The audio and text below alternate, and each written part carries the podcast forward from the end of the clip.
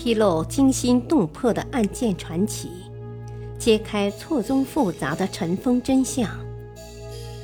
欢迎收听《古今悬案、疑案、奇案》，作者李晓东，播讲汉乐。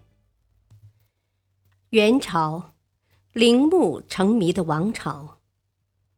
一。如果翻开中国上下五千年的帝王陵墓史，我们会发现，各个朝代的帝王们为了防止自己陵墓在死后惨遭被盗的厄运，都挖空心思想尽各种措施来防盗。于是，在陵墓内部设置诸如弓弩之类的机关，将陵墓内部灌上水银，在墓碑上写咒语等防盗手段逐渐登上历史舞台。但是，从现在的资料记载上，我们可以发现这样一个事实：几乎中国历史上所有的帝王陵墓地址，在其死后不到一百年，便会在民间逐渐流传开来，并且大多也会受到盗墓者的光顾。唯独有一个朝代的帝王陵墓例外，这就是元代的帝王陵墓。到现在为止。考古学家们还没有发现一座元代帝王陵墓，这并不代表元代帝王没有陵墓。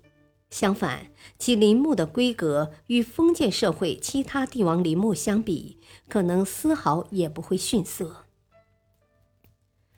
元朝是一个少数民族执政的政权，在元朝以前的宋代，盗墓现象十分严重。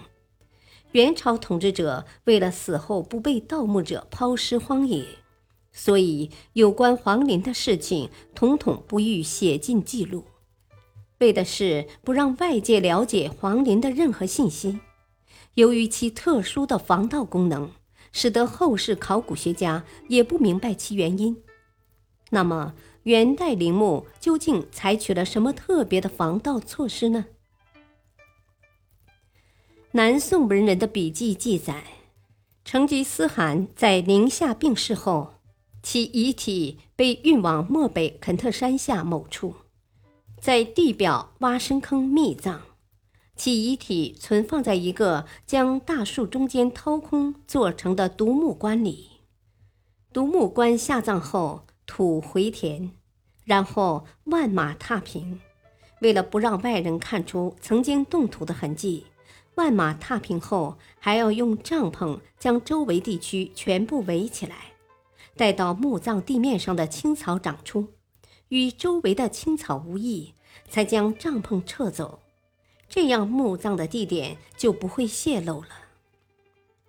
全套工作完成后，在墓葬地表杀死一头小骆驼。